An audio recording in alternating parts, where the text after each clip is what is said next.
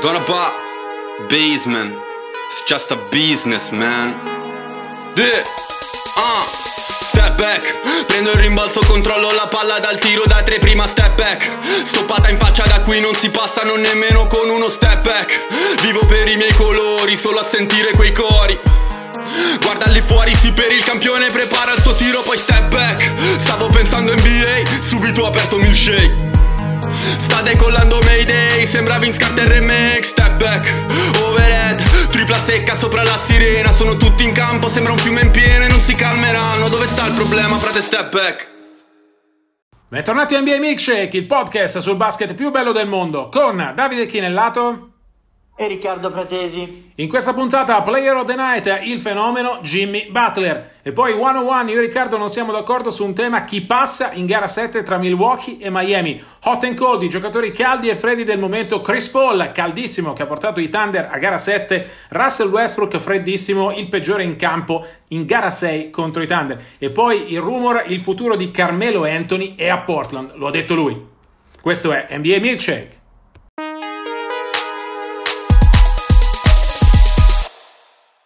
Player of the Night, il giocatore della notte Jimmy Butler e i suoi 40 punti con cui ha regalato a Miami un'interessante gara 1 contro Milwaukee. Jimmy è stato protagonista assoluto, 15 di quei 40 punti sono arrivati negli ultimi 6 minuti in cui lui non ha sbagliato nemmeno un tiro. Riccardo, io ho ascoltato poi anche la conferenza stampa post partita di Jimmy, ci ho visto il solito testosteronico leader che riesce con il suo carisma, la sua voglia di essere il più forte di tutti a trascinare anche i compagni e credo che Miami e questa vittoria in particolare e comunque la caccia al titolo degli hit siano proprio figli di questa voglia di Butler di vincere a tutti i costi, di questo suo impegno costante nell'essere il migliore. Tu sei un grande estimatore di Jimmy, uh, lo abbiamo anche raccontato e esaltato come merita più volte anche qui su, uh, su Milkshake. Cosa, cosa ci hai visto ieri sera in questa sua clamorosa prestazione?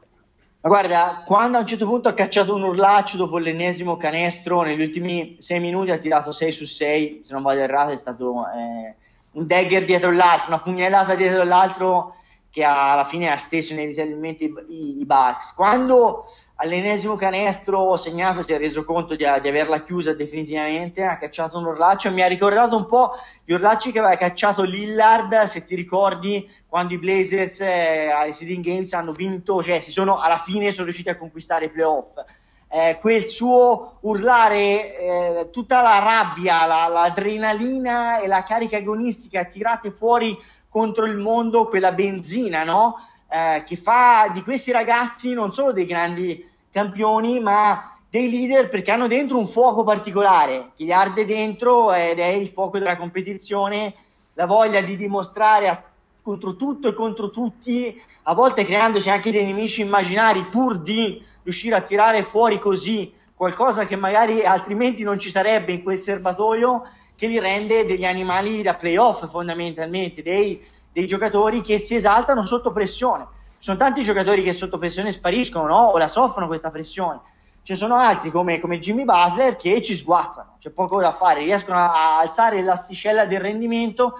Se ti ricordi, l'anno scorso uh, ai playoff era stato il giocatore migliore se guardi i due lati del campo di, di Philadelphia e Philadelphia comunque ha in squadra due star, Embiid e Simmons che l'anno scorso eh, erano stati o star rispetto anche a Butler che l'anno scorso non lo era stato. Esattamente. Una cosa importante che ha detto Butler questa notte è che non sono solo io costruito così uh, ma è tutta la squadra. Credo che uh, Butler a Miami abbia trovato l'ambiente giusto per esaltarsi. Uh, hai ricordato tu Philadelphia l'anno scorso e Minnesota la, sua, la, tappa precedente della sua carriera in cui proprio questo aspetto del suo carattere sembrava essere un ostacolo non solo alla sua definitiva esplosione come superstar ma un problema interno alla squadra. Gli scontri con Towns e Wiggins restano nella memoria di tutti a Minnesota e a Philadelphia non c'è mai stato un grande nel, feeling. Nel mio ebook, Davide, esatto. lo, dicevo, lo, dicevo, due anni, cioè, meno di due anni fa, poco meno di due anni fa, che avevano avevano fatto anche avevano preso la decisione sbagliata, no? Perché poi la, la narrativa era passata che era un pianta grande lui, non che loro non avevano voglia di alzare il livello, quando in realtà la verità era un'altra. Questo qua alzava l'asticella e, e gli altri non si erano adeguati. Insomma, diventa sempre difficile stabilire le colpe, però lui eh, ha portato i playoff a Minneapolis dopo una vita e da allora è di nuovo il deserto, se non sbaglio, no? Esattamente, Minnesota non pervenuta, anzi chiamerà quella numero uno al draft quando mai ci sarà il draft, perché ovviamente non sarà il 16 ottobre Uh, come inizialmente si pensava. Uh, tornando a Butler, dicevo che a Miami ha trovato l'ambiente giusto per lui, è una squadra che già di suo è costruita su questa cultura. Ricordiamo che uh, Dion Waiters e James Johnson, per esempio, all'inizio stagione sono stati tenuti fuori perché non rispettavano i parametri di massa magra, cioè è una squadra come ce ne sono poche in giro dove l'organizzazione conta più dei singoli e conta più delle star. E in questa situazione Butler ha trovato l'ambiente perfetto per dare eh, l'esempio. Ricorderò sempre il suo primo allenamento alle tre e mezza del mattino da solo in palestra. Il giorno dopo con lui c'erano i Myers Leonard, i Bama De Baio, gente che grazie a lui comunque ha salito, è salita di livello ed è diventato una, un giocatore importante. Credo che uh, Miami su Butler abbia costruito. Uh, abbia esaltato la sua cultura vincente e abbia trovato eh, l'esempio perfetto con la benedizione dell'altra leggenda di Miami, Dwayne Wade, eh, abbia trovato l'esempio perfetto per eh, andare avanti, salire di livello e provare davvero ad andare a caccia di quel titolo per vincere il quale dovrà ovviamente superare Milwaukee, no? Sì, io credo che le finals siano verosimili, poi ne parleremo, ne parleremo più in là. Eh, sicuramente le finali di conference sono verosimili a mio parere e perfino insomma, andare a, a rappresentare l'Est alle finals è nelle cose, non è, non è impossibile, ecco, poi ovviamente eh, da, tra il dire e il fare ci sono di mezzo i Bucks, eventualmente i Celtics o i Raptors dopo e sarebbero comunque un avversario significativo. Eh, volevo solo per chiudere questo segmento mh, eh, valorizzare quel concetto che hai provato a esprimere, cioè allora Riley ha quel sacro fuoco che ha Jimmy Butler Spurs in modo diverso, più composto magari, meno vintage, meno insomma eh, quasi feroce come, come, è stato Riley e come è Jimmy Butler ce l'ha. Eh, Shane Battier, altro eh, grande agonista a livello di college prima a Duke e poi soprattutto a Miami dove ha fatto la differenza vincendo anche dei titoli. Io credo che sia proprio l'imprinting de- della franchigia e lo stanno appiccicando anche a questi giovani perché la, eh, Harrow è, è, quasi screanzato, se mi permetti il termine, nel modo di giocare, non ha riguardi di nessuno. Bema De eh, ha faccia tosta e muscoli aguzzi. Io direi che eh, veramente eh, questo matrimonio Miami-Butler, al di là di come andrà a finire, eh, veramente eh, questa stagione, veramente è azzeccato proprio perché sono fatti l'uno per l'altra.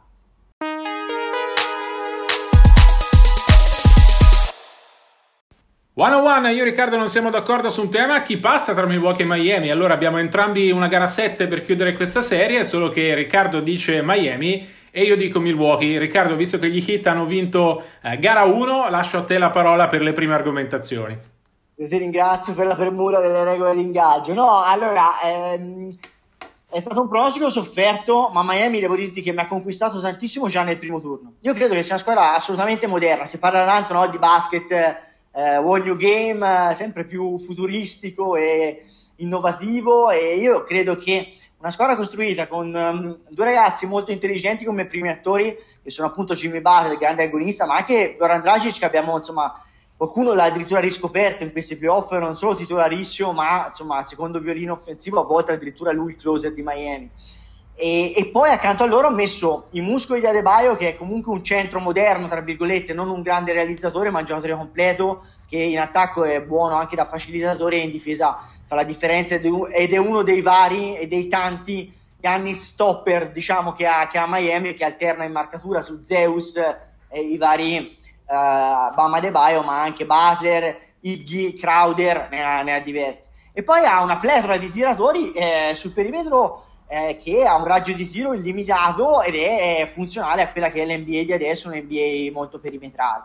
Considerando che è una squadra allenata benissimo e avendo una leadership conclamata, quella di Butler, comanda lui, non è che ci sono tanti, non ci sono altri galli nel pollaio, io credo che sia una squadra eh, assolutamente da corsa, se consideri che quegli innesti di Iggy e Crowder qualcuno li aveva un pochino, come ne aveva storto il naso, no? c'era un Winslow che poi si è rotto, ma allora non si poteva sapere se sarebbe rotto, eh, pensava che potessero diventare superflui. Io credo che stiano dando quella, quel contributo di esperienza, anche lì di fisicità, che serve, che serve nei playoff. Io credo che Miami veramente sia la corsa e possa arrivare sino alla fine. Poi magari non ha, cioè non, Butler non potrà mettere 40 ogni sera, è stato il suo massimo nei playoff, ricordiamolo.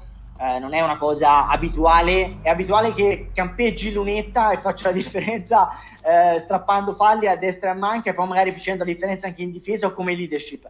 Vedremo se avranno abbastanza closer tra lui, Dragic e Adebayo per chiuderla, però io credo che come coralità, visti anche precedenti in stagione, due vittorie nella stagione regolare di Miami che aveva giocato meglio e anche la sconfitta nel seeding game è arrivata senza battere dopo che Miami è stata nonostante l'assenza di Jimmy avanti di 20 punti.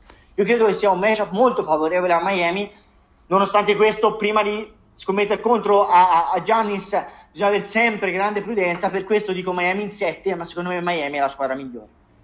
Tengo Milwaukee, Riccardo, perché credo che Miami sia arrivata al massimo delle sue potenzialità.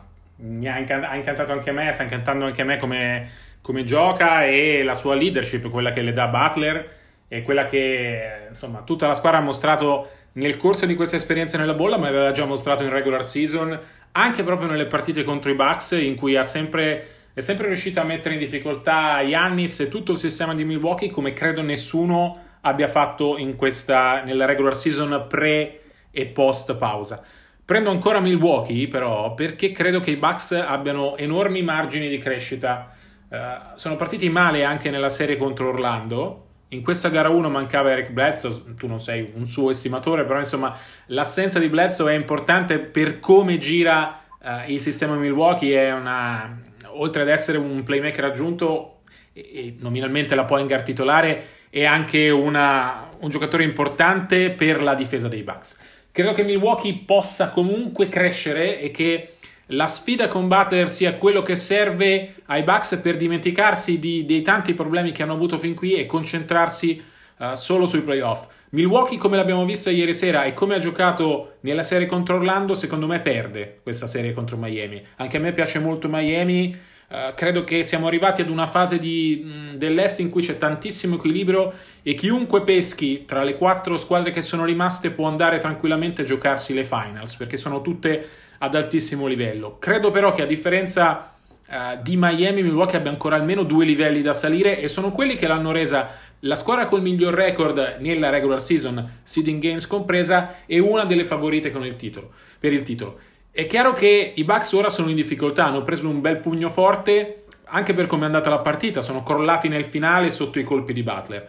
Però penso che eh, Milwaukee abbia l'intelligenza giusta per capire che cosa ha sbagliato, Giannis per rimediare agli errori che ha fatto, perché questa è stata, come al solito contro Miami, scusami, una delle sue partite peggiori. Tutto, tutto, ti faccio solo una domanda provocatoria che va, però magari riesci a smentirmi, cioè, però come la mettiamo con Giannis in lunetta? perché se no al, al, massimo se siamo in difficoltà gli diamo una bella, una bella mazzata e lo mandiamo ai tiri liberi che sta tirando con percentuali indegne, 60% se non sbaglio sinora alla ripartenza, ma eh, stanotte non siamo arrivati, credo neanche al 50%, dovrei riguardare le statistiche. Ha fatto un terribile 4 su 12 in lunetta. Eh. Quel, quello è ovviamente, è evidentemente un problema, eh, così come è un problema eh, gli 8 punti di Hill, i 7 punti di Matthews. Uh, Milwaukee ha bisogno che i tiratori funzionino, eh, non è un caso che eh, nei momenti caldi Budenholzer abbia chiesto aiuto a Kyle Corver, però eh, credo che Giannis, come hai detto tu, debba, debba migliorare in lunetta e dare ai Bucks la sicurezza che anche se eh, il sottocanestro è, è murato dalla, dall'ottima difesa di Miami, Giannis possa in lunetta risolvere, eh, risolvere i problemi. È proprio questo quando quando parlo di margine di crescita di Milwaukee parlo anche di margine di crescita di Yannis. Raramente l'ho visto sbagliare due partite di fila, anche contro, nella serie contro Orlando aveva uh, commesso degli errori, lui come la squadra, ma la squadra tutta e Yannis in particolare sono cresciuti uh, e hanno chiuso la serie in crescendo. Credo comunque che Milwaukee abbia tanti margini di miglioramento, continua a prendere loro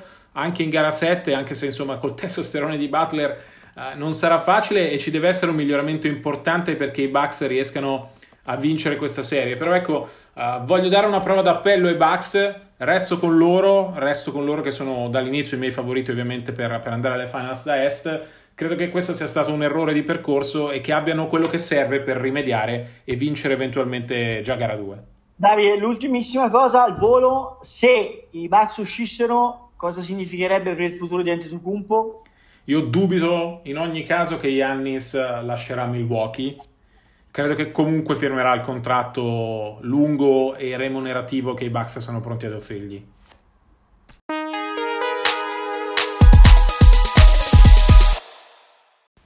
Hot and cold, i giocatori caldi e freddi della settimana, restiamo nella stessa serie. Riccardo, Thunder Rockets che ci porta a gara 7, ricordo mercoledì, mentre stanotte l'altra gara 7 del primo turno, quella eh, tra Jamal Murray e Donovan Mitchell, a.k.a. Eh, Denver Nuggets, Utah Jets. Restiamo però su Chris Paul e Russell Westbrook, eh, i due giocatori caldi e freddi. Uh, cominciamo dal caldissimo Chris Paul, 28 punti in gara 6, 15 nell'ultimo quarto, decisivo nel finale quando i Thunder erano sotto di 6. Lui ha tirato fuori due triple che non sono il pezzo forte del suo repertorio, anche se come ha detto Gallo ieri sera, Chris Paul è un tiratore d'elite, oltre ad essere uno dei, degli ultimi maestri del gioco della media, ma soprattutto il carattere che ci ha messo, la determinazione la voglia di vincere. Ha detto uh, Billy Donovan, Chris Paul non ha permesso alla squadra di arrendersi, sarebbe stato facile per come era andata la partita invece li ha portati a gara 7. Riccardo, quando vedo Chris Paul, vedo un giocatore fenomenale a 35 anni, rinato in questa stagione. Ho già detto e lo ripeto che l'ho inserito nei miei quintetti o l'NBA per, per i voti dei premi di fine stagione. Soprattutto vedo un fenomeno che non, non so davvero come faccia ad essere il grande presidente dell'associazione giocatori che è leader riconosciuto da tutti e il grande leader di Oklahoma City. Credo sia questo anche uno dei suoi talenti, no? riuscire a tenere uh, le cose separate. Certo che in campo, come sta giocando quest'anno, uh, era da, da, anni che non vedevamo un Chris Paul così. Allora, anzitutto a me ha sbalordito leggere il più 20 di plus minus in una partita finita punto a punto eh, di stanotte è già la seconda partita che recupera per i capelli con eh, Oklahoma City che pare spacciata, la stagione dei Thunder già finita e contro ogni evidenza riporta in partita e poi trascina poi alla vittoria la squadra di coach Donovan che secondo me questa serie ha pasticciato parecchio finora e ci è voluto che poi facesse anche un po' il coach in campo per rimettere le cose a posto e ti dico, non è casuale che quando Paul gioca bene, giochi bene spesso anche Danilo Gallinari, perché è proprio l'IQ cestistico di Paul che gli permette di capire, di avere il polso della situazione e di riuscire a mettere il ritmo giocatori che altrimenti si rimangono un pochino fuori partita, no?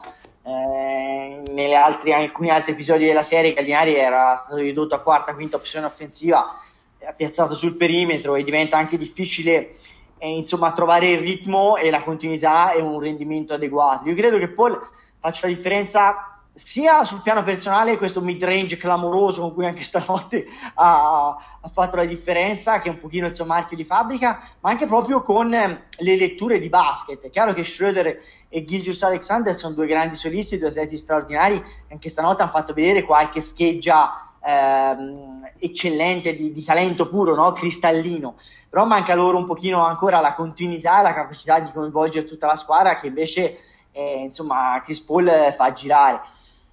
È in credito con la sorte, perché tante volte sul più bello playoff gli ha, insomma, gli ha fatto lo sgambetto sotto forma di infortuni suoi o di alcuni compagni di squadra.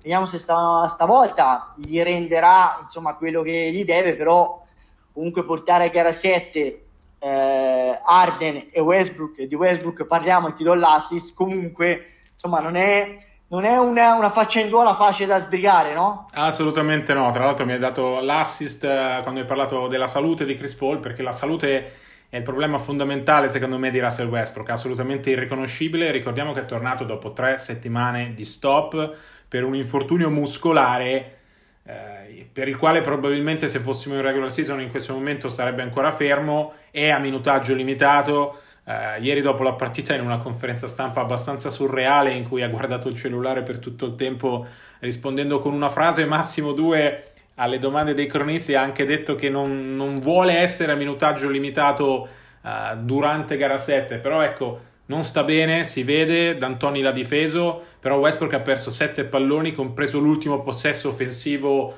uh, dei Rockets, quello che ha preceduto poi i liberi della tranquillità uh, di Gallinari. Se Arden, che pure non ha giocato benissimo, ma ha comunque fatto la sua solita partita, 32 punti, 7 assist, uh, da quei 7 assist tra l'altro sono arrivati altri 19 punti, per cui insomma è stato ottimo senza essere fenomenale. Westbrook invece è proprio mancato. E in un sistema in cui i Rockets già non hanno Eric Gordon, che sta giocando uh, una, una bolla disastrosa, secondo me D'Antoni non può permettersi di avere questa versione di Westbrook che non supera il 60-65%. L'avevamo detto inizio serie che le condizioni e la presenza di Westbrook avrebbero fatto tutta la differenza del mondo per i Rockets. L'hanno recuperato perché era giusto farlo, perché comunque hanno vinto le prime due partite bene, poi hanno perso uh, le due successive, l'hanno messo in campo per gara 5. È un giocatore importante, ma è fondamentale negli schemi dei Rockets e in queste condizioni però es- rischia di essere più dannoso che utile. Ha sbagliato, era fuori sincro ieri, proprio si vedevano uh, degli errori non da Westbrook non, non, c'è la solita foga che ci ha messo più volte nel corso della sua carriera che lo porta a sbagliare. Sembrava proprio non avere bene chiaro dove, dove, erano, dove trovare i compagni, uh, come, come, fare, come, poter, come fare accelerare la squadra.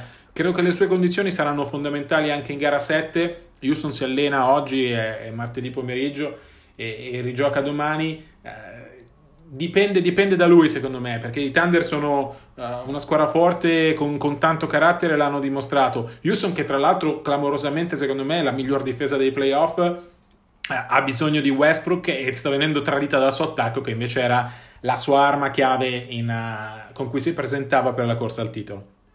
Guarda, io sono un grande estimatore di Russ, lo sai bene, lo sa chi ci ascolta, però stanotte è stato indifendibile ed è stato secondo me il motivo per cui Houston ha perso la partita Ehm, le sette palle perse le ha sottolineate, ma insomma ci tengo a ribadirlo, cioè è stata una macchina a palle perse. Il problema di Ras è questo, essendo questo grande agonista che è, è straordinario, non riesce a giocare eh, senza mettere sempre la quinta, ma se tu non sei in, in condizioni per poter scalare e mettere le marce alte, a volte bisogna sapere con intelligenza rimanere nei limiti per rimanere in strada, perché altrimenti si sbanda e si finisce fuori, andando a tutta velocità quando non hai il controllo è finita così, cioè è andato a tavoletta quando fisicamente e a livello di eh, gioco non era, non era, in grado di, fare, di, operare al suo meglio, al suo livello abituale o comunque eh, a uno standard decente che gli permettesse di. E quindi ti dico, eh, comunque, comunque in gara 7 immaginati, lo vedremo col sangue agli occhi, perché conoscendo appunto l'altra faccia poi di Ras, quella positiva, eh, vorrà riscattarsi in tutti i modi, darà l'anima e butterà il cuore oltre l'ostacolo e non sarà facile trovarsi contro questo indemoniato. E Arden che ripeto io in, in questo caso non sono un suo storico estimatore ma lo salvo secondo me stanotte ha fatto anche degli hustle play cioè dei, dei giochi proprio di, di, di, puro desiderio di vincere che vanno al di là dei, dei, dei tanti punti. Ha cercato di non strafare secondo me l'avrebbe vinta e l'Iras l'ha un po' buttata via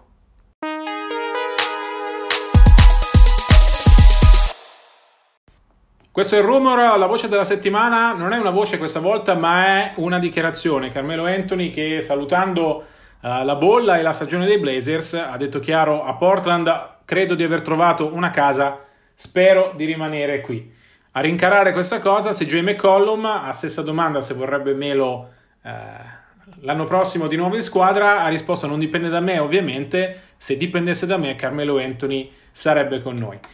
E allora Riccardo è evidente, è stato evidente in questa bolla, primo che Carmelo è un giocatore da NBA, nonostante i 36 anni, nonostante l'anno e mezzo praticamente di esilio, due eh, che Portland e Carmelo Anthony sembrano eh, perfette l'uno per l'altra, un giocatore che ha dimostrato eh, non solo nella bolla ma già nella parte eh, pre-bolla della stagione, ricordiamo che era arrivato ai Blazers a novembre, sembrava un po' l'ultima spiaggia no? per una squadra piena di infortuni che chiede aiuto al grande nome, magari anche sembrava, per... Davide, sembrava la mossa della disperazione, sì. diciamoci la verità. Esattamente, esattamente. Invece in Carmelo Portland ha trovato il giocatore perfetto che stava cercando uh, anche per l'atteggiamento di Melo. È stato l'ottimo terzo violino dietro Lillard e McCollum senza mai avere ambizioni da prima donna.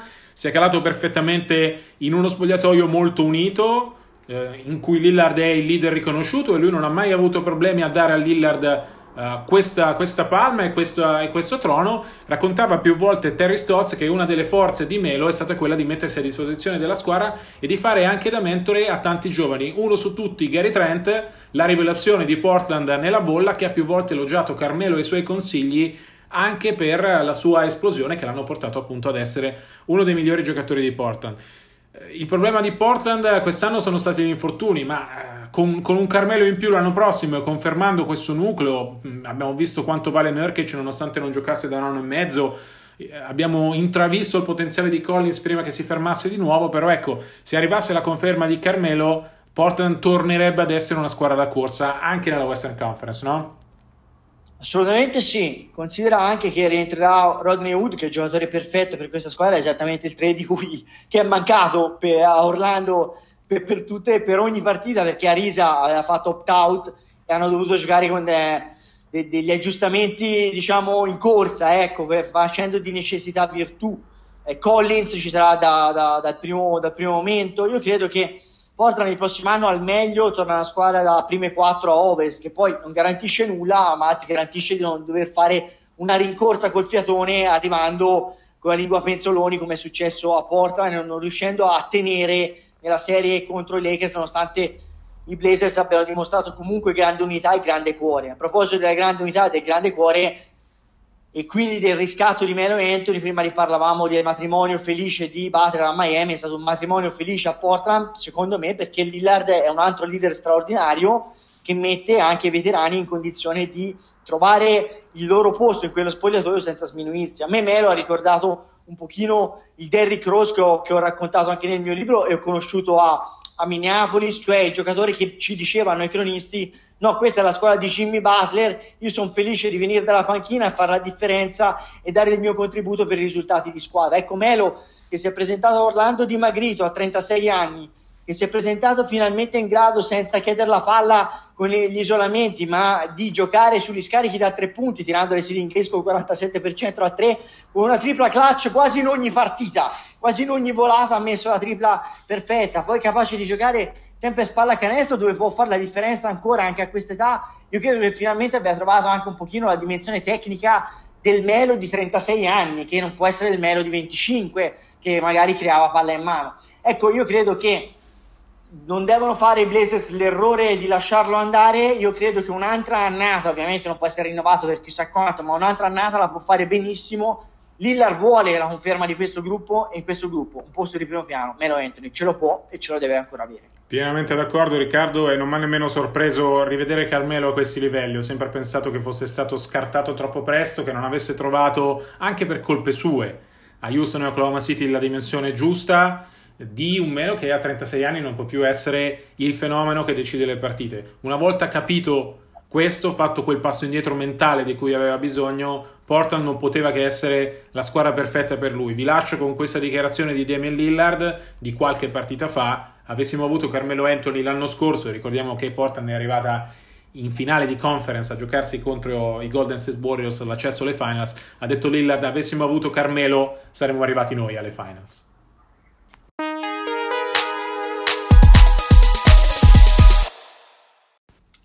Si chiude qui la puntata numero 47 della seconda stagione di NBA Milkshake. Noi vi ricordiamo che per tutte le informazioni sull'NBA, breaking news, approfondimenti e la notte per farci compagnia seguendo le partite e facendo le ore piccole ci trovate sui nostri account eh, social, in particolare su Twitter, at di Chinellato, at rprat75. Ricordiamo anche che le musiche sono una coproduzione Guru Frequency e Donna Ba e vi diamo appuntamento a martedì prossimo. A presto e buona NBA.